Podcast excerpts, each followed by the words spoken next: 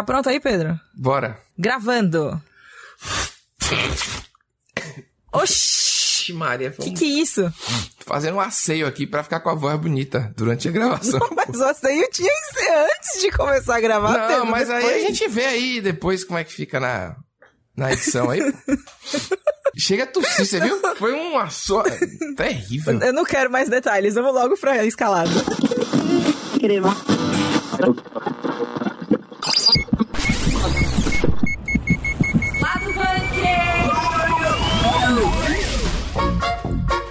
Começando com a nova adaptação de Resident Evil para os cinemas, olha só. Já tivemos aí um monte de filme, por que não mais um, não é? Mano, você- os outros filmes são excelentes, pra quê? Outra. Não, a gente vai discutir isso mais tarde. O ponto principal é que Bem-vindo a Raccoon City, que é o nome do filme novo, teve as primeiras imagens divulgadas e a internet reagiu de diversas formas. Shhh, Não precisava. Morre o ator Sérgio Mamberti, que interpretou o Dr. Vitor, saudoso Dr. Victor agora, do Castelo Ratibum. Tivemos também essa semana a Patty Jenkins, diretora de Mulher Maravilha, aí, gongando os filmes feitos direto para streaming. Gongando? Poxa, Gongando. não conhecia essa expressão, não. Novidade Não? aqui pra mim. Não. e aí vem a loucura aí, hein? O Game Boy Advance vai ganhar um jogo novo depois de 13 anos sem lançamentos. Por quê? Porque a Nintendo é... Porque É isso. sim, né? É, Assim. 13 anos, ninguém tem mais um, entendeu? Só, só coleciona, mas ok. Pô, pior que eu tenho. um. Eu sei. Enfim. Eu falei isso errado já. Então, Também vamos ter um pedacinho de Vem aí de 2021. Quais Hum. são os filmes que estamos mais empolgados para ver? ah, ótimo. Se é que tem filmes que estamos empolgados É, para ver. peraí, a gente ainda tem algum tipo de, de amor no coração, Pri. Não é assim, não. e no finalzinho a gente vai falar de US Mangá. Uma espécie de errata com informação de velharia que vocês vão adorar. Gostei.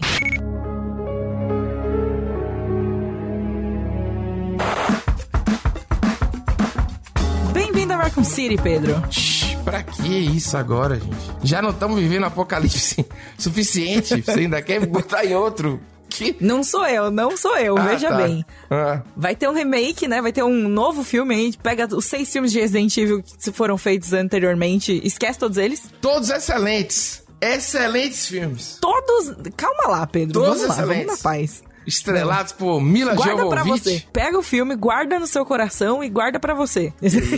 Não, é que eu ia assim declarar meu amor logo, mas não vou mais. Você, tudo bem. Pode ir. tá censurado o amor. Não Censurado pode. o amor? Não, mentira.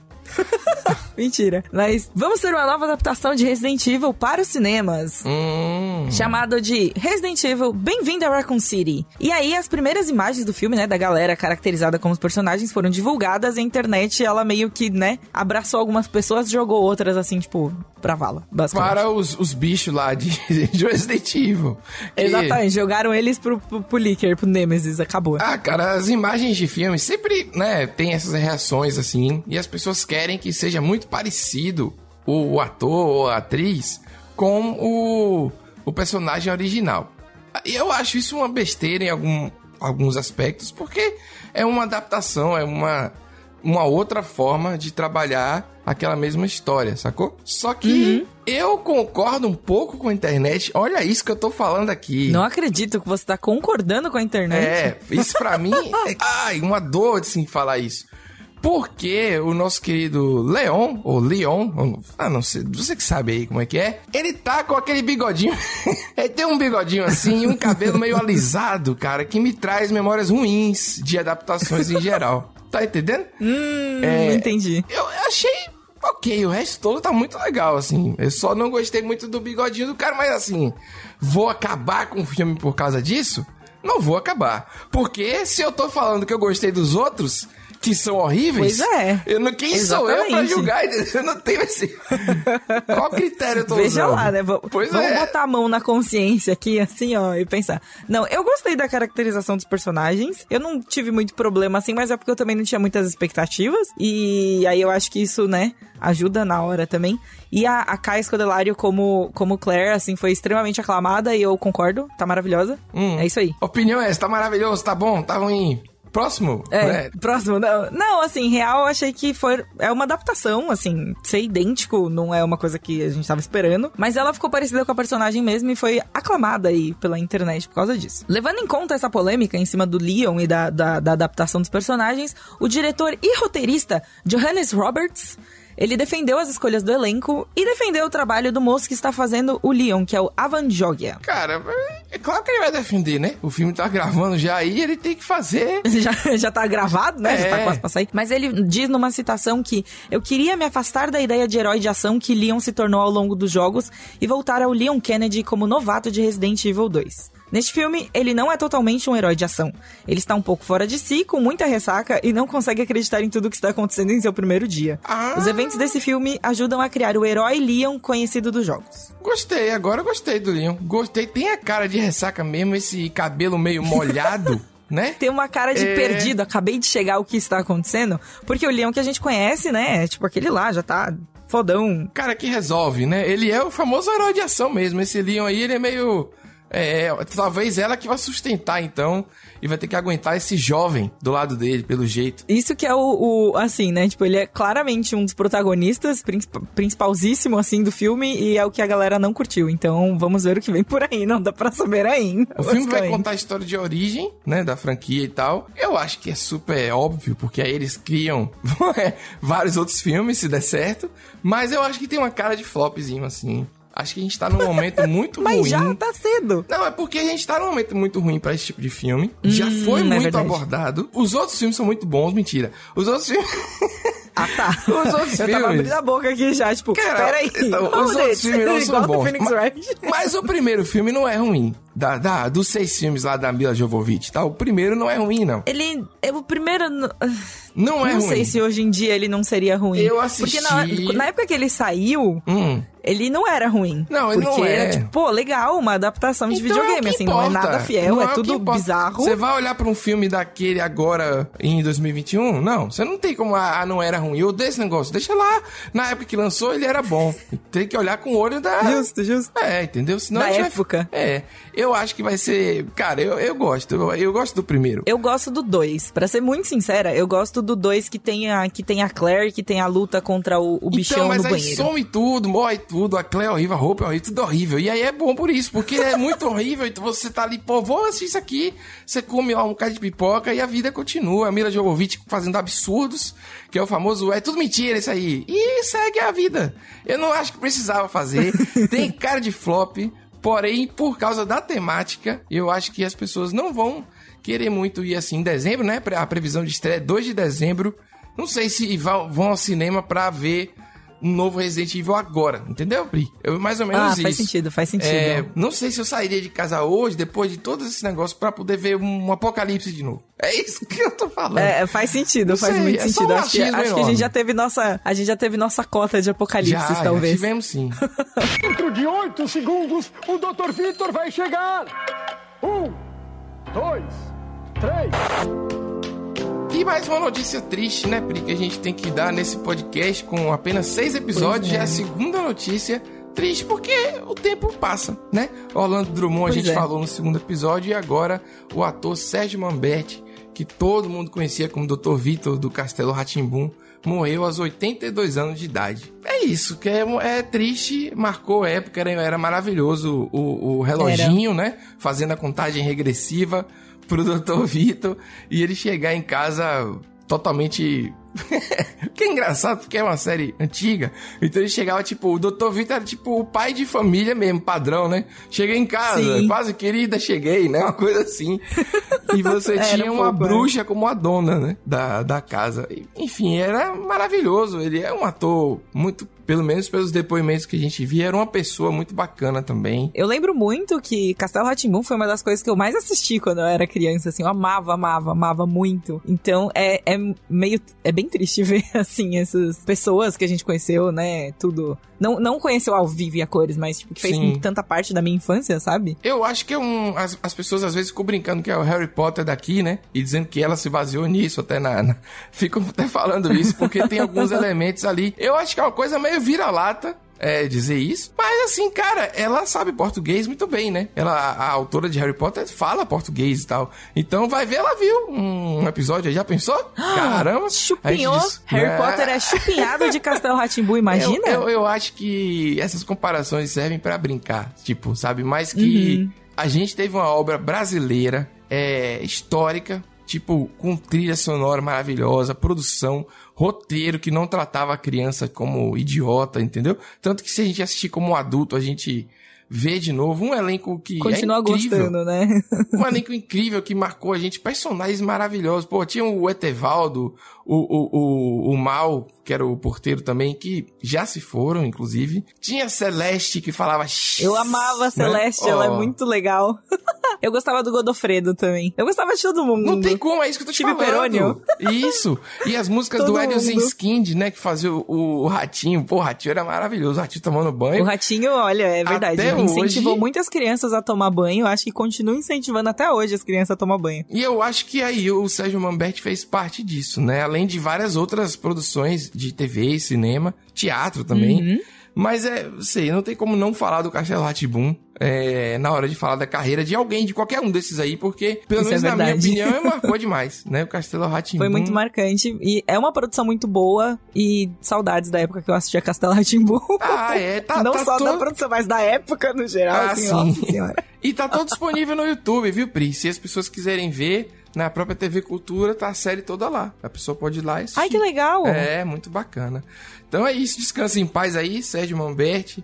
Vamos, vamos ter isso na memória pra sempre, né? Com certeza. Uma memória afetiva aí. Fechando o guarda-chuva. Eu acho que é a coisa Sim. que eu mais lembro.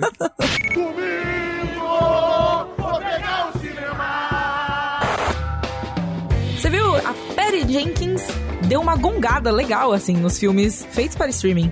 E para falar sobre isso, nós trouxemos aqui Camila Souza, nossa querida Cakes. Seja bem-vinda, Cakes. Yay! Oi, galera! Tô muito feliz de estar participando aqui do Lado Bunker. Primeiro episódio que eu participo, tô emocionada, estou tensa, mas estou feliz, então tá tudo certo. É o que importa, é o que importa. Mas tem que ficar tensa não, aqui é tudo, tá tudo em casa. Essa palavra gongando não existe. Vou, mais uma vez aqui, eu vou dizer aqui, que isso aí é maluquice de PC. Gongando? Ela bateu num ouvi. gongo, entendeu? É, Ela um entendeu? pam. Foi isso que aconteceu. Ah, Exato. pronto. É o verbo gongar, de bater num gongo. Não existe isso. Vocês são malucas. Nada a ver. Tá errado. Mas a Perry Jenkins tá pior. Tá mais revoltada. Revoltou-se. Mentira, gente. Ela só deu entrevista normal. Não precisa dizer que revoltou, não. Eu tô aqui criando alvoroço. Ela entrou aí no bonde, né, dos cineastas putos com o streaming, entre aspas. Putos assim, entre aspas, né? Compreensível, até certo ponto é compreensível, mas já tivemos Villeneuve falando mal dos, dos filmes na televisão. Tivemos, quem que foi o outro? O Christopher Nolan falou também que essa O Nolan, é estratégia de, de lançar simultâneo com o streaming não era uma boa. Também não gostou. O Scorsese falou, não foi? Quando saiu o Irishman, até. Que ele falou, a galera vai ficar pausando o filme, vai ver É, no celular. ele, não, ele não queria que pausasse, é, É. assistisse as três horas direto. Mas deixa o Scorsese lá, viu? Eu sou a favor do Scorsese aí. Fica aí já. Você tem seus queridinhos, então, Pedro. Está demonstrando seu favoritismo aqui no programa. Ele é muito legal, velho. Cara, gente boa. Você já viu os stories que ele aparece com a filha e tal? Maravilhoso. e fora que ele é o escocese, velho. Ele, ele fala as coisas e a galera distorce também as coisas que ele fala. Sobre a Perry Jenkins, Camila, você está aqui para falar sobre a Perry Jenkins. Priscila deu um, um- início, viu? Perry Jenkins Foi gongou. Ela deu entrevista no LA Times. O Perry Jenkins, né, gente? de- diretor de Mulher Maravilha. Se vocês não sabem aí, Mulher Maravilha e Mulher Maravilha E do 84. futuro Star Wars Rogue Squadron. Beleza, estou bastante empolgado com isso aí também. É, mas a gente vai falar sobre empolgação no futuro. Não é tão empolgado assim, deixa pra lá. Camila, vai, vai lá. Enfim, Perry Jenkins, ela estava participando da CinemaCon, né, um evento que teve alguns lançamentos de trailers, algumas novidades, e ela falou que ela sente que os filmes lançados para os streamings, diretamente no streaming produzido pelas plataformas, são filmes que são falsos para ela, né? Ela falou que ela não ouve falar sobre esses filmes, que ela não lê críticas, que ninguém fala sobre. Então, para ela, ela considera assim que não são como se não fossem filmes de verdade, sabe? Ela, ela Nossa. falou meio por aí. E aí, assim, né? Estranho, É, né? Esquisito. Um pouco preciosista, né? Um pouco. A gente tem filmes que são muito gigantes, com verbas muito gigantes chegando agora nos streamings direto. Tipo, o Alerta Vermelho da Netflix, que inclusive tem a Gal Gadot, né? Que estrelou também os filmes da Perry Jenkins. Tem um orçamento gigantesco e o filme vai ser, foi feito para isso, né? É complicado isso aí. É, a gente tem até nas últimas temporadas de premiação, a gente teve, né, filmes de Netflix, de Prime Video indicados. Então, até nessa parte do filme de arte, né, tirando a parte do filme blockbuster, os seus streams, as plataformas também estão se destacando. Então, não é espaço, nem é? só... Exatamente. Eu ia reclamar aqui. Eu, eu acho que ela está certa. Porque ela está preservando o ritual dela, entendeu? Sabe, as pessoas falam assim, ah, o ritual de ir ao cinema, de você sentar e comprar pipoca, blá, blá, blá. Tem muitas pessoas que vão defender a coisa do cinema por simplesmente pelo ritual, sacou? É, assim como tem uma geração que ainda fala que ir pra locadora era ótimo, por exemplo, entendeu? Porque, ah, você ia lá, escolher o filme, blá, Era blá, todo blá, o blá. processo, né? De você chegar lá e analisar todos os filmes, Sim. e escolher qual você ia. E você pega um filme que você nunca teria visto de outra forma também. E, isso, e você tem e você tem que, tipo, assistir porque você tem que devolver o filme. E porque entendeu? você, pagou, pra- exato. Senão foi dinheiro gasto em vão. E tem que devolver rebobinado, hein? Ah, peraí, você, porra, é é mais velho ainda. Rebobinado. Aí você foi. Não paga multa na locadora, entendeu? Não, louco. não, peraí, rapaz. Rebobinar o DVD. Tinha que fazer isso. Quando veio o DVD já mudou muito. É As verdade. pessoas estão lançando, gente, música em fita cassete hoje em dia. O vinil é até aceitável em relação. Mas o cassete é uma mídia muito ruim ruim que não tem a qualidade. É horrível. Mas enfim, né? Não é sobre isso que eu vou falar aqui. É que eu acho que tem o ritual, principalmente para o artista também. Ah, com tipo certeza. assim, o tapete vermelho, a premiere cheio de fotógrafo dando entrevista e não sei o que. Os momentos que se criam, assim, de grandiosidade antes do filme. E tanto que tem alguns filmes que foram lançados direto pra streaming que tiveram tapete vermelho, tiveram tipo uma sessão nos cinemas pra eles fazerem tapete vermelho, fazer toda essa, essa, essa festa, né? É uma festa, né? Uma celebração, né? É uma festa. Entra um ator no, no meio do filme, às vezes, pra poder assistir o filme com a galera. Várias ações que são muito legais que eu acho que perde. É, eu acho que, enfim, o que ela deve estar falando não é só. Essa migração nesse momento pandêmico faz todo sentido. Mas ela tá falando também que as pessoas, que as empresas tinham que levantar a bandeira de dizer assim: não, a gente quer experiência no cinema, e aí a pessoa pode ver uma segunda, terceira, quarta vez no celular. Tá de boa, entendeu? Sim, exatamente. É, e que os cineastas fazem para ser visto na tela grande. E aí o cinema também, hoje em dia, é uma, experiência bastante confusa, porque a galera conversa pra caramba, tem gente que tira foto com flash no Ai, que filme. ódio. Tem gente que fica dando. Tem gente que fica dando uns beijinhos lá no canto também, né? Tem sempre essa galera. Mas aí o Mas cinema isso foi daí- feito pra isso. Exatamente. É, Isso pô, daí já faz parte do uma sala pacote. escura. Só, é. só tem que fazer em silêncio, gente. pra- pra- Ai, não, isso seria bom, né? Que está, que- daí depois você escuta os. Enfim, deixa Enfim, pra lá. Pra, né? pra preservar a experiência dos outros, assim. Mas a, a Perry Jenkins, ela falou exatamente sobre isso, né? Ela fala que os filmes que ela faz, ela faz pra tela grande. Inclusive, ela tinha comentado anteriormente sobre o lançamento de Mulher Maravilha 1984 no HBO Max. E ela falou, ah, foi uma decisão que foi a, deci- a melhor decisão na época, por causa da pandemia, mas prejudicou o filme, né? Então... Você vê que, assim, até o filme dela que foi lançado no streaming, ela fica meio assim. E uma coisa curiosa é que ela tem contrato fechado com a Netflix, só que pra fazer séries. Então ela acha assim que pra séries os streamings são da hora, assim, série de TV e tal funciona. Filmes pra ela já tem essa essa aura, né, essa coisa de você ver na tela grande que nesse momento, sinceramente, quase dois anos sem ir no cinema, eu tô com um pouco de saudade, vou ser sincera. Ah, não, é, eu acho que todo mundo tá, assim, é uma experiência muito legal. Não só ir ao cinema, mas todo o rolê mesmo de, tipo, fazer entrevista de filme, essas coisas. Quando a gente trabalha nessa área, quando tem essas oportunidades assim, sempre, é, não sempre, mas quando rola é muito legal você ter essas, essas chances, Tapete vermelho? Nossa. Cris já foi pra tapete né? Já vermelho. fui, foi horrível. Não foi? Inclusive. Foi, Foi péssimo, horrível? foi. Olha aí. A Zagal falou aqui no programa que a- o Tom Cruise apertou a mão dele com as duas mãos. É, Lembra então. disso? Imagina, gente, você vai num vermelho. tapete vermelho e a pessoa aperta a sua mão com as duas mãos. Com as duas mãos. É isso, que é o importante é esse É íntimo, né? Tem uma intimidade nas duas mãos, né? Sim. Pois é, mas na verdade parece uma bênção de papa. Olha, meu filho, é isso que está parecendo. Mas eu acho que é isso, eu acho que, entendeu? Eu acho que tem a celebração, tem a experiência de às vezes gritar num momento absurdo. É, sei lá, você vê um Star Wars no cinema. Exatamente. Eu, Entendeu? o- quando eu fui assistir o Vingadores, né? Foi um grande momento assistir, porque eu fui sozinha. Foi Então. uma das poucas vezes que eu fui no cinema sozinha. que eu não gosto, pra mim, cinema é uma experiência social. Eu gosto de bater na pessoa que tá do meu lado e comentar, tipo, você viu, você viu? Claro que a pessoa viu, ela tá ali justamente pra isso, né? Enfim. Então, tipo, ir assistir Vingadores foi uma experiência social mesmo sozinha, porque tava todo mundo na mesma vibe, sabe? Foi bem assim quando tinha saído. Parecia evento. Parecia de cultura evento, pop, é. de anime. A galera, é, tipo, tá todo mundo "É!" sabe? É. É isso. Eu acho que nesse ponto, né, perde um pouco do espetáculo mesmo. E a imersão que você tem no filme. Ah, Quantas vezes você saiu do, do cinema empolgadaço e depois você parou pra pensar, vixe, esse filme nem era tão bom. Sabe como é? Você pensa assim, não, esse filme foi massa, foi excelente. Aí daqui a pouco você começa a pensar, pô, mas aquela cena Quanto foi mais horrorosa. você pensa nele, pior Não sei se vocês entendem o que eu quero dizer. Como uma pessoa libriana que sou, eu também sou uma pessoa que, assim, eu penso em um lado e eu penso em outro. Porque, por outro lado, o lançamento nos streamings, pra mim, tem muito a ver com acesso, né? E cinema, no geral, principalmente no Brasil, é muito caro, né? Então, quando você fala de lançamento no streaming, você fala também de trazer essa oportunidade de quem não poderia ir no cinema e no atual momento da pandemia também, de quem não tá se sentindo confortável. Então, eu fico meio dividida, assim. Eu acho que eu entendo a Perry Jenkins, eu acho que ela super tem que defender como criadora, como cineasta, a experiência do cinema e como alguém que trabalha na área, eu também defendo, mas eu acho que ela deveria ter aquele olhar tipo, olha, para mim funciona no cinema, mas o streaming também ele traz essa oportunidade, né, de outras pessoas que não iriam no cinema poderem ver o filme, poderem ver a série. Eu acho isso bem legal também. Então, eu sou uma pessoa dividida. É a conta, né? A conta dela tem que ser paga também, entendeu? Eu não sei. Eu acho que é. É um papo.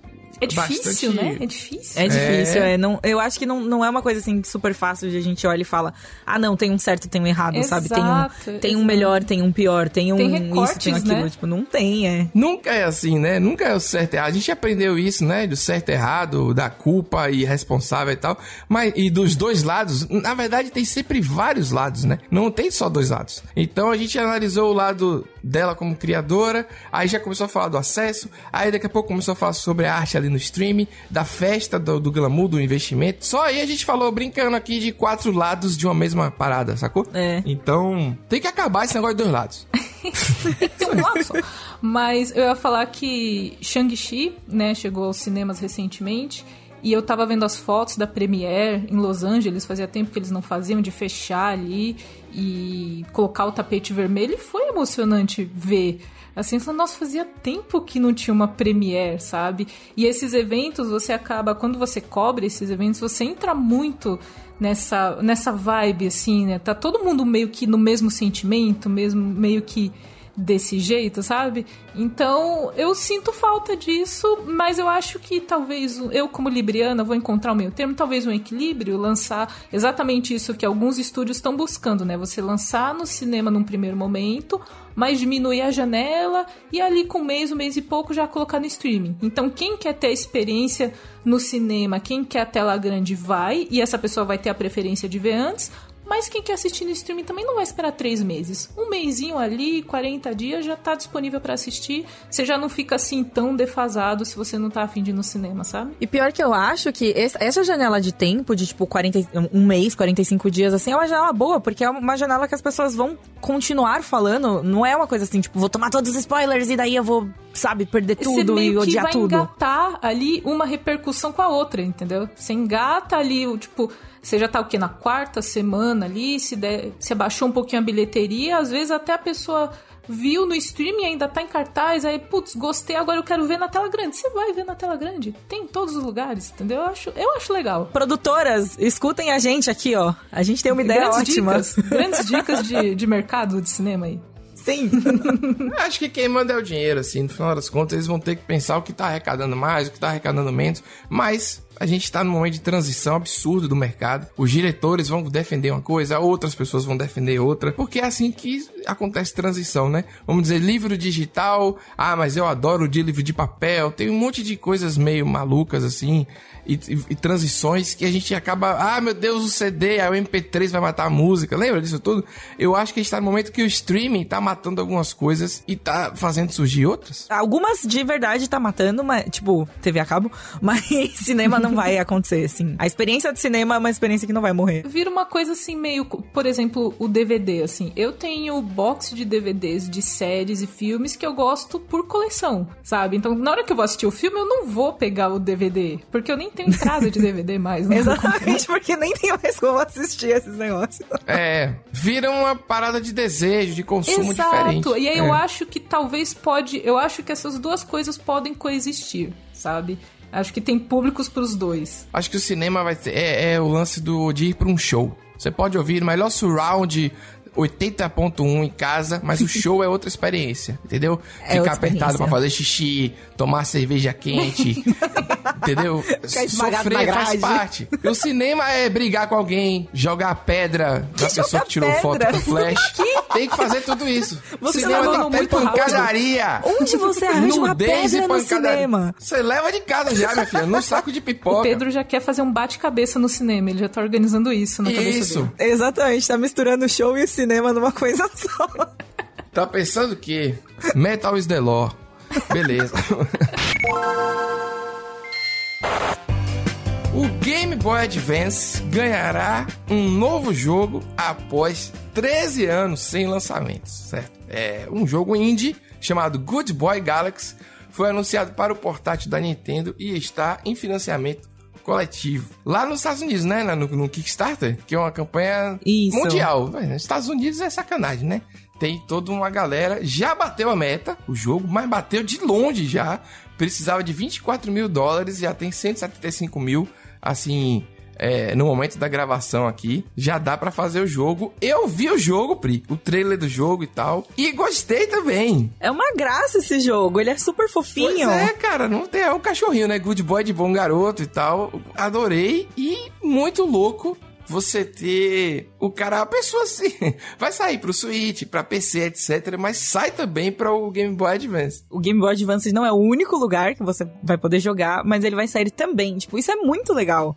Eu acho muito bacana, tipo, esse resgate, assim. É muito surreal. A gente nem tem mais suporte pra esse videogame, mas a gente ainda tem jogo, sabe? É bem, bem legal, é bem divertido. Eu acho fofo quando isso acontece. Eu acho que é muito legal que a galera indie sempre trabalha como se fosse antigamente também. Eu vou explicar. Porque antigamente, pra você colocar uma música num jogo, num cartucho, o cara tinha que se virar pra conseguir colocar notas musicais ali dentro de uma programação de um chip X, entendeu? Não é hoje que você tem uma Uhum. música de verdade, orquestrada. Então o cara tinha determinadas coisas, tanto que são grandes, assim, é uma questão de engenharia até, não é só de, de talento musical, de engenharia, matemática, etc, pra conseguir caber e criaram trilhas sonoras inacreditáveis que a gente lembra até hoje. A gente vai lembrar de Mario, os efeitos de, de- todos os jogos dessa geração. Até mesmo, sei lá, Tetris, sabe? que não era nem. É verdade. De um beat. não é um beat, É, mas então, vocês entenderam. Os caras se viravam e faziam caber. Então eu acho legal a galera indie que pega, às vezes, uma plataforma e tal, e consegue. E é muito criatividade, entendeu? Porque existe hoje em dia. É você querer ser retrô de propósito, sabe como é que é? Com respeito aos elementos, mas com muito mais opções de, de criação. Eu adorei o joguinho, cara. Eu acho que vai ser muito bacana o Good Boy Galaxy aí. E, o, e, e eles terem pensado pra ir pra uma plataforma 13 anos que não lança nada, eu acho incrível. Eu acho que a Nintendo não vai também se chatear, né? Alguém fez um jogo e vai colocar lá? Acho que não. Acho que o jogo deve É, não, tá- então acho que não. É. Não tem nada a ver isso daí. Não interfere em nada É com quase eles. que Eles não têm como vender. É, não é? é? Eu achei incrível isso. Não vai vender mais console por causa disso, porque não vende mais Game Boy Advance. mas, mas quem tem ainda, tipo, vai poder utilizar mais um pouco. É bem legal. Eu acho incrível. Eu acho que eu quero ver muita galera assim recebendo o jogo e postando, filmando o, o Game Boy Advance. Eu não sei se ele tem assim a, a, pra, pra o brasileiro tanta representatividade, tipo assim, quanto o primeiro não, Game Boy Quanto o Color, não. e, É. e os outros, entendeu? Ele tem uma cara de minigame da China. Pra você que não sabe, o hardware. Aqueles minigames que vinham Ele- do camelô, do, que Se misturava você 800 olhar, ele jogos. tem um formato meio Nintendo Switch, né? Assim, porque tem É, os controles na lateral e a telinha no meio. Olha lá, É ó. verdade, É o precursor, tipo. Não, eu te fala isso aqui, aí vem o pessoal vai dizendo, vocês estão errados, entendeu? Mas Às vezes a galera me massacrar. Mas, gente, o, o layout assim é parecido, vai. Você tem que concordar. se você for lá no, no Jovem Nerd, né, a gente tem, ou no link da descrição aqui do, do podcast, tem um link lá que você pode jogar pelo navegador diretamente a demo do jogo, pra você ter ideia de como ele é levinho e simples. E é isso. Viva aí o Game Boy Advance, vem o Atari, vamos...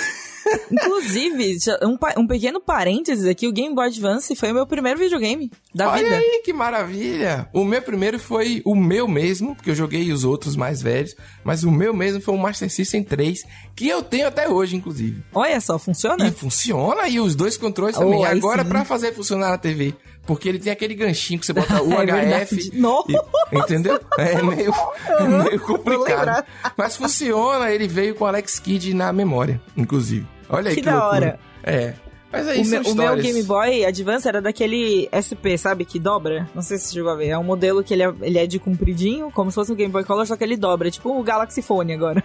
tipo, celulares da Samsung que dobra. Ah, não conhecia esse, não. E daí, depois disso, o primeiro videogame que eu comprei mesmo, com o meu suado dinheirinho, esse eu ganhei de presente de uma tia que tinha ido pro Japão, trouxe o videogame, e aí o videogame só rodava os jogos japoneses, enfim, né? A gente não sabia desse negócio de trava de região na época. Aí me trouxe um jogo em japonês, e aí, meu Deus, eu levei anos até descobrir que jogo era aquele. Inclusive, anos de curso de japonês até descobrir o nome do jogo.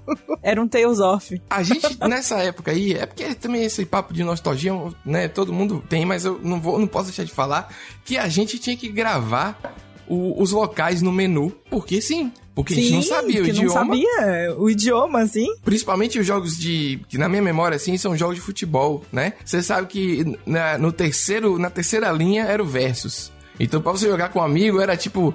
É, na terceira linha é o Versus. Depois você entra. Rapaz, era, era uma desgraceira pra jogar videogame, né? Não é? É muito engraçado isso. Aí vem o povo hoje e vai ficar brigando por causa de console, entendeu? Sendo que tem acesso pra caramba. Aí a ideia. A gente só queria se divertir, a gente não fazia ideia de que O que existia tava acontecendo, né? É, A gente não sabia o idioma dos jogos, pô. Entendeu? E aquela loucura toda de assoprar fita, que você jogava um bocado de umidade, saliva dentro do cartucho. Entendeu? A fita Quem ficava. que inventou que isso ajudava, Não né? sei, isso, é- isso é Brasil demais. Eu não sei que se ajudava mesmo? é... ajudava nada, Priscila. Você como é que vai? Olha, vamos nessa aí, que tem mais programa aí. Vamos pra frente. The name's Bond, James Bond. Pedro, Hum. finalmente vem aí filmes. Vem aí. É um milagre? Vem aí dois pontos filmes. Porque o. Exatamente. É, Mas verdade. vamos, vamos pensar, assim, a gente tá já aí muitos anos em casa, fiz 75 anos que não vejo a luz do dia, 292 que não vou ao cinema, mas vem aí filmes, na verdade, tá acontecendo. Os filmes que foram adiados, assim, infin- infinitamente, né? Infindavelmente adiados, finalmente vão sair. Eu acho que agora a gente pode realmente fazer um calendário e se programar, porque as pessoas estão. é, as empresas meio que já bateram o martelo, eu acho. E se não sai no Uhum. cinema, sai em algum lugar. Enfim, eu vou ser sincero, assim, eu acho que vai adiar de novo. Eu tô falando É, então, não, contra sim. o nosso próprio bloco, mas eu acho que vai ter, não, vai ter, cara, vai ter novo adiamento, vai ter uma outra, uma outra parada que a galera ainda vai ter que demorar muito pra se adaptar. Sabe como é que é? É, eu também acho. Acho complicado. Mas, diante do que a gente tem de informação hoje, entendeu? É, o meu vem aí preferido, mais esperado. Olha só, hein? Vou aqui ser bastante é, esquisito. Hã? É, eu acho que é esquisito, porque já esse mês aí, no dia 30 de setembro, tá a previsão pra ele sair nos cinemas, que é o novo 007. 007 sem tempo para Hum. morrer. É, um nome que hoje em dia tá complicado você ir no cinema sem tempo pra ir lá, entendeu? Eu, Mas eu não ia falar nada, mas assim, já que você já falou, entendeu? eu gosto muito do Daniel Gray como 007, né? Não vou entrar aqui na discussão de qual o melhor 007, não, não, pelo amor de Deus, não, não. Ah, Mas não? o- não. Por quê? Por que não? Ah, ah, pronto. Brincando. Rapaz, que mulher, viu, velho? Que mulher me botando em armadilha sempre. Eu acho, eu gosto do Daniel Craig, eu gosto do primeiro filme. Eu acho que, assim, ele foi disruptivo de alguma forma. Na verdade, ele não foi disruptivo, ele foi ruptivo. Ele...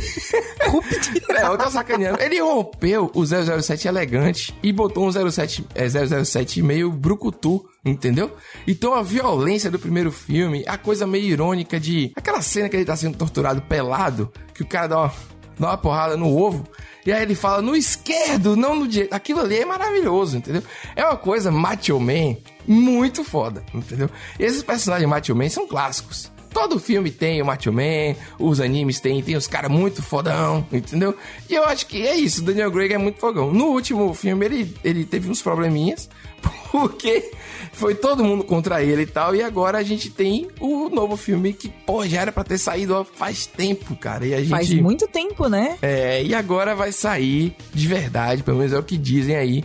Vai ter o Rami Malek também, o de. que ganhou o Oscar, não foi? Por... Mr. Robot. Ele faz e ganhou o. Oscar por Bohemian Rhapsody. Isso, então, que eu não concordo, inclusive, não, não concordo. Fica aí a minha opinião. E tá, mas, Aí a polêmica. Quem mais que tava concorrendo no ano dele? ah, Eu não sei quem Pri, tava concorrendo. não sei, mas é, é tanto Oscar, tanta coisa. É, tanto verdade. Oscar, é fogo, né? Todo ano É tem tanto Oscar. Pra Oscar. que tanto? Tinha que ser igual a Copa do Mundo. Junta quatro anos e faz um Oscar só. Oito horas de premiação. É, não, não, faz só quatro. Um Oscar. Todo ano isso, maluco. Igual aquele, aquele meme do esqueleto correndo atrás do. Enfim. Siga aí. sei qual é. Eu acho que vai ser legal o filme. Eu acho que é um filme de ação com um pouco de. Porque tem lançado, as- os streams em geral, tem lançado muito filme de ação, sabe? De, pra poder, tipo, ah, vamos lá. E a maioria é muito ruim, cara. Muito ruim, porque assim, ah, vamos fazer um filme farofa que a pessoa abstraia. Só que assim, ele pode ser um filme farofa, mas ele não pode, como é que eu posso dizer? Subestimar tanto a inteligência das pessoas. Não que as pessoas sejam muito inteligentes nesse mundo, mas assim, a gente não precisa fazer também uma coisa muito bizarra, tá entendendo? Muito mastigado, assim, né? demais, entendeu? Entendo. É, então, É, assim, eu acho que esses filmes, eles têm, esses filmes mastigadíssimos, eles têm seu lugar no, no coração e na, na, na Claro cabeça das tem. pessoas, porque às vezes você só quer desligar o cérebro Sim. e assistir um negócio, entendeu? Comer uma pipoca. E tá tudo bem. pô, mas tem uns que são de. que você não desliga o cérebro, não, que o cérebro ele é. é, espancado pelo filme. Mas eu entendo, eu sou defensor do filme ruim. Já falei, já falei de X-Men no Nerd Bunker. que Todo filme do X-Men, mesmo sendo ruim, é bom. Você sai mais burro, como eu falei, lembra disso? Você- virou meme essa porcaria, essa frase. Até hoje esse vídeo aparece. Falei do Resident Evil hoje aqui, defendi aquelas coisas terríveis. Eu acho que o farofa tem espaço sim, mas eu acho que muito farofa, principalmente quando você tá em Mas casa. calma lá, né? Tem um limite É, ali. Entendeu? Mas tem filme pra tudo, gente. Entendi. É, Tem, tem filme, tem livro, tem música, tem todo tipo de arte pra todo, para todo mundo. A gente não tem que ficar, ai meu Deus, isso não é pra mim, isso é inferior e tudo mais. As, as coisas têm feitas, são feitas com propostas, né? A proposta chega e aí você abraça ou você não abraça. Tem gente que não vai ver o filme. Exatamente. Que não tem nada a ver. Já eu estou bastante na expectativa. Adoro as músicas do filme. Só para encerrar aqui esse bloco, porque eu tô falando muito.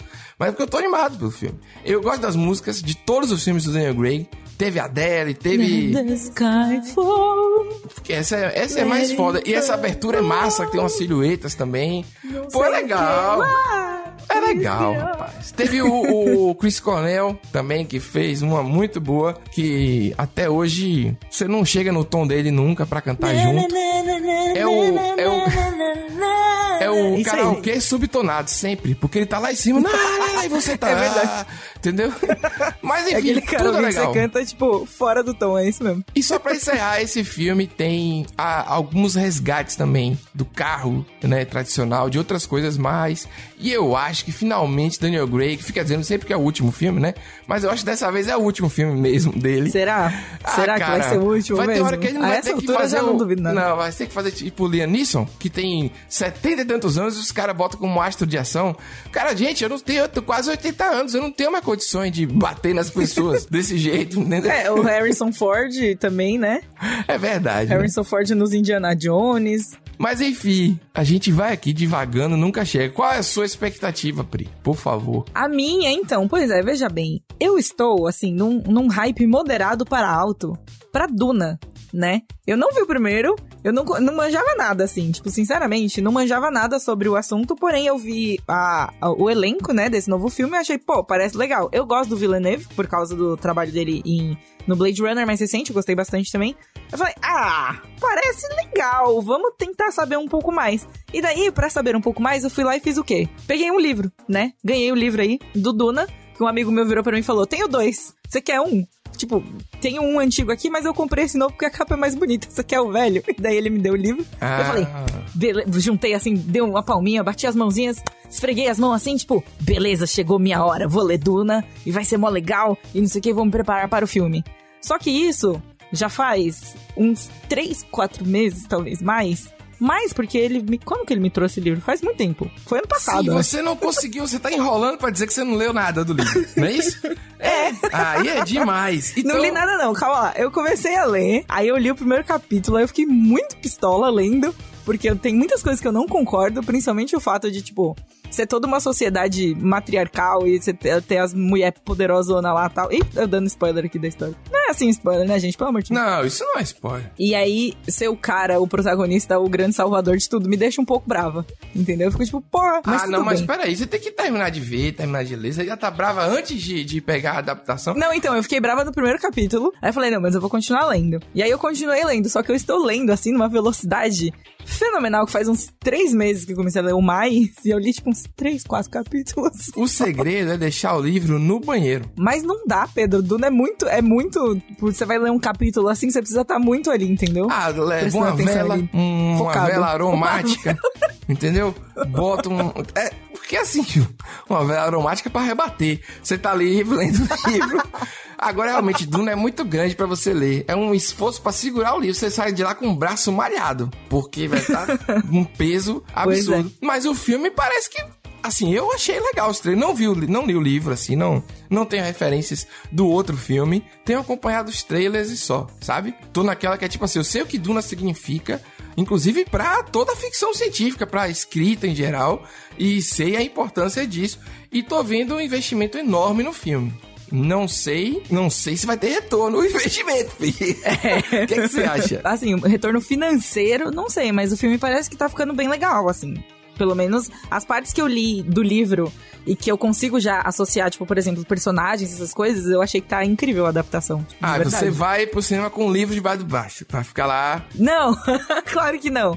Meu, eu vi Harry Potter no cinema, sabe? Tipo, É. Senhor dos Anéis, sei lá, essas coisas. E Senhor dos Anéis é uma, do- é uma boa adaptação, pô. É, muito Enfim, bom. É legal ver essas. Quando chegar lá, ver as diferenças que vai ter, mas as semelhanças já estão muito interessantes, sabe? Eu achei que a- as escalações pros atores eu achei fantásticas, eu achei que, assim, funciona bem. E a história é muito legal. Eu entendo Duna como é, a importância, né, também do filme, que nem você falou. É um filme, um filme, uma obra muito importante, né? Um livro muito importante pra ficção. E mesmo com essa coisa, tipo, porra, podia ser diferente esse negócio aqui, eu tô curtindo. Só que é um, um pouco difícil de, de sentar realmente, tipo, não, beleza, vou fazer uma imersão aqui no universo de Duna pra entender o que está acontecendo, pra me preparar aí pra assistir lá depois. Cara, eu acho que tinha que ter continuação antes mesmo de sair o filme. Porque eu acho que não vai dar certo também. Eu tô aqui hoje bastante pessimista. Eu acho que vai ser um filme Tô vendo. fantástico. Assim, porra, eu tava, primeiro eu tava falando que não ia dar certo o Resident Evil. Aí, né, você quer falar. Mas é aquela coisa que a gente falou. Esse filme é um filme de cinema, filme de telão, entendeu? É. um filme. Até o diretor falou, né? Villeneuve falou: assistir Duna pela TV é ridículo, entre aspas, aí que foi ele que falou ridículo. Mas, meu senhor, tem a, tem a, né? A treta dos cineastas com, com a TV e o celular, assim, é, é É difícil, uma né? transformação de, de tempos de arte aí, mas aí já falamos É sobre mesmo. isso bastante aí. Já falamos sobre o isso. lance é que. eu não sei, velho. Eu gosto do. Eu, eu não tô assim igual você, não. Eu acho que é bem contemplativo. Tem cara de filme de três horas, entendeu? Eu não sei. É verdade. tem Mas mesmo. você que tá empolgado, tá falando menos do que eu, pô. Eu tô aqui reclamando antes disso aí. Eu acho que vai ser bom. Eu estou empolgado pra ver.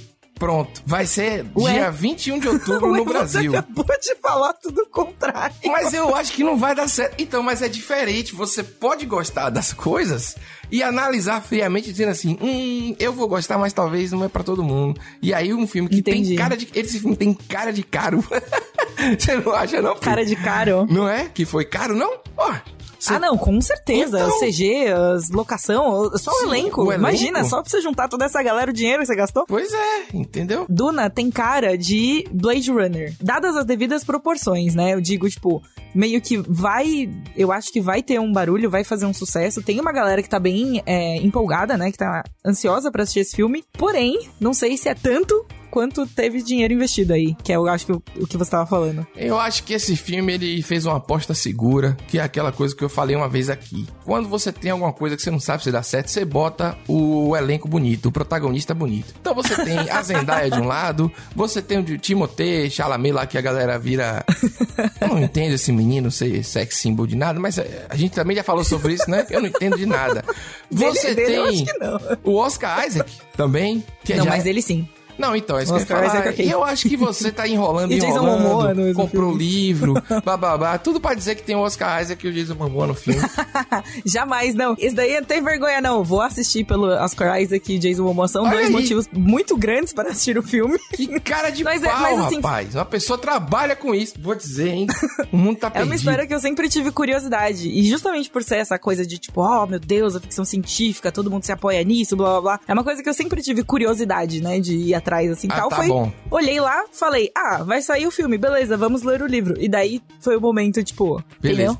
Bota eu e Pedro, o não, Ari. botando. Bota a Ari Fontoura ali no lugar de Oscar Isaac. E eu no lugar do Timothy, não sei o quê. Certo? Quero Você, ver se você. de, Nossa senhora, você de Paul Atreides vai ser incrível. Pô, sensacional. Você está se desfazendo de mim? Rapaz, olha aí. Eu sou capaz de malhar se eu ganhar 30 milhões de dólares pra fazer um filme. Eu consigo ficar É com verdade, vai ficar 10 que nem o, o, o moço do Eternos. Moço doido, é o, o, ficar daquele jeito do. que tem as pernas. Pera aí. tem a perna seca, é parece dele? um sorvete. O cara de top, pô. Tom Hiddleston. Tem uma foto dele com a filhinha, com a menininha, sei lá. Ele tem um braço Tom do tamanho... Hiddleston ou Chris Hemsworth? Chris Hemsworth. Ah, meu Deus, desculpe. Não sei quem é Tom Hiddleston. Não sei porque eu falei isso, gente. Que Tom maluquice. Hiddleston é o Loki. É, então. Você acertou. Droga, você tô- acertou o- o filme. a- o, o- É, o panteão, a- entendeu? Tipo, ali os deuses nórdicos, Tá entendeu? bom. É o Chris Hemsworth. O Chris Hemsworth tem, tem um braço gigante e a canela, a famosa canela fina do malhador de antigamente. É por essas coisas que você não pula o leg day, entendeu? Façam Nossa os seus leg Senhora. press, entendeu? Mas é muito Façam forte, tá muito agachamento. forte. Mas aí acabou de novo falando sobre os caras do filme. Meu Deus, acabou! Vamos para outro bloco.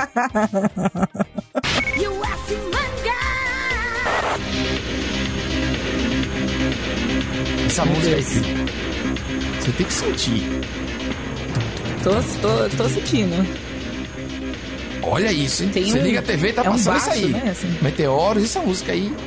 Com essa qualidade questionável.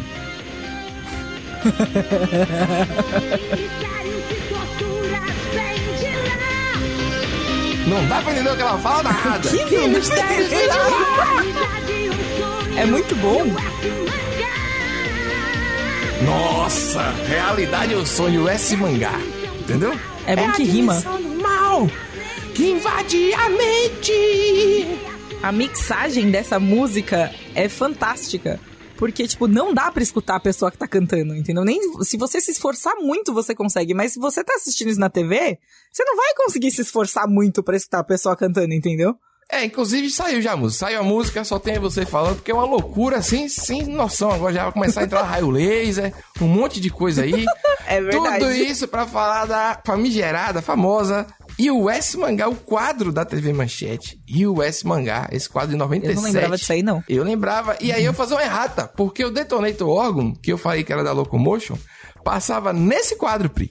US Mangá. Oh. O que deixava ainda pior pra conseguir assistir, porque não tinha uma grade de programação. Porque a TV a cabo você tinha grade, né? Você sabia quando ia Isso é passar verdade. o programa, pelo menos. É verdade. Então- Nossa, né? Porque o aparelhinho lá, ele mostrava, né? Mostra ainda, Isso. né? Essa Então, aí, ou pelo menos tinha uma revista impressa. No- Nos outros países tem É isso. isso que eu ia falar, tinha revista, não era? É, No pode Brasil, eu não sei se chegou a ter, não. Eu nunca, assim, na minha casa, eu nunca recebi uma revista impressa com a programação do canal a cabo, sacou? Mas eu vi que Eu era uma acho coisa... que tinha sim, eu acho que tinha, sim. Sei lá, Eu nos acho Estados sim. Unidos a gente vê muita série isso. A galera tem o almanac da programação da TV, né? Que loucura, velho. O mundo é muito louco. Hoje em dia ninguém deve ter mais, pelo amor de Deus. Mas era isso, gente. Essa abertura feita pela famosa Gota Mágica. Que, ela- que tinha lá. Que a gente não consegue entender o que ela canta, porque, né, tá velho. Mas eu adoro o jeito que ela canta. Ela faz um negócio. Que mistérios e torturas vem de lá! Dá um, um sofrimento, cara. Pô, é muito bom. Agora Dá uma rasgada na voz, assim, né? Tipo, Dá, ela é do metal. Ela é uma. Ela bota um negócio lá, lá em cima aí, pra seguir. tá? O negócio sub, subtonado do, do Chris Cornell é pouco aí. Essa aí lá vem. Agora eu vou te falar um negócio, Pri. Tinha um trecho na letra dessa música que só eu cantava, porque era no cinema ou no quarto, no coração da gente. E o S mangá. Não existe isso na música. Eu fui ver a letra, não existe. Então eu inventei uma letra. Isso aí é quase a música de final de ano da Globo, isso daí que você tá cantando. No coração da gente. Então, eu achava que era isso. Essa letra é assustadora. E esse mangá, a letra é bastante assustadora. É uma entidade do além que quer robotizar. Olha que maravilhoso. Uma entidade do além, pô. É isso. é- essa parte do, do coração eu inventei, pelo jeito. Eu tô aqui sem entender de onde eu tirei isso, entendeu? Do fundo do seu coração, Pedro. É o tipo de coisa que você tem que fazer que nem com Resident Evil, que eu falei lá no começo do programa. Você guarda no seu coração. Guarda Ah, pra tá. você. Deixa eu gostar, falo mesmo, tenho medo de nada. Ninguém tá pagando minhas contas aí pra ficar lá. É bom. Tá correto. Música composta aqui por Mário Lúcio de Freitas e Oswaldo Biancardi. Da Gota Mágica. E é isso, gente. Era só pra dizer que o Detonator órgão era. Aí a gente resolveu relembrar esse momento bizarro no qual eu percebi que distorci minha própria memória ao longo dos anos. Mas tem várias, tem várias músicas, né, que a gente canta, assim, várias coisas que a gente faz, a gente tem essas memórias erradas. Tipo, trocando de biquíni sem parar. Isso, ah, isso aí dá um programa inteiro aí sobre esses negócios. Tem um nome pra isso, eu esqueci o nome agora. Mas Eu também faz... não lembro não, mas tem. É, não, mas faz parte. Acabou, né, Priscila? Acabou, hoje acabou. Acabou. E eu acho Acabou. que. Hoje é, agora é só semana que vem, É, o próximo episódio. desculpa aí a respiração forte de novo. Tá um pouquinho difícil. Pelo amor de Deus, Pedro, vamos, vamos, trabalhar nesse... Não, mas. O próximo programa, vamos, vamos fazer uma inalação, assim, sei lá. pra corrigir o septo. Meu septo é muito torto. O médico disse pra mim. Tô falando sério, você fica rindo. tô- O septo nasal torto pra um lado, assim, direito. Se você olhar bem a minha face, eu, eu pareço o Stallone. todo torto, todo errado. Todo errado. Um olho mal que o outro, um nariz. Tem que fazer uma É o harmonização. Rambo brasileiro. É o Rambo brasileiro. é harmonização assim. O Rambo brasileiro, puta merda. Eu tô fudido. Eu e o Stallone estamos fudidos nessa, viu? O cara. Que escolha horrorosa pra... de Rambo. É a adaptação, é o, é o Rambo que a gente merece. É o Rambo que a gente merece. Eu acho que é o que merece mesmo. Que a gente merece nesse momento é um Rambo com essa pegada aí que a única semelhança é a face torta. que a única coisa é essa, porque o não, braço mas de se você Stallone... for escalado pra ser o Rambo brasileiro, você vai ganhar milhões pra ficar toguraço, pra ficar todo malhado. Oxi, faço até uma, uma, uma tatuagem tribal no braço, hã? segurando um fuzil. fazer até uma harmonização facial. Isso, nossa senhora, um- um- aqueles fuzil de Rambo que é bem velho, tudo já, já era velho na época que saiu. Ele já saía de fábrica velho pros filmes, né? Uma coisa maravilhosa. É verdade. Revisitar esses filmes aí, por isso que eu tava falando, revisitar esses filmes com a cara de hoje não dá, porque era os Estados Unidos versus o mal, e era um cara traumatizado, entendeu? Era uma parada muito escrota, que ainda tem, mas um dia a gente fala sobre isso aí. Um dia. Mas não hoje, porque hoje o programa acabou. Tchau. Pô, vai ser massa acabar assim na tora, mas gostei.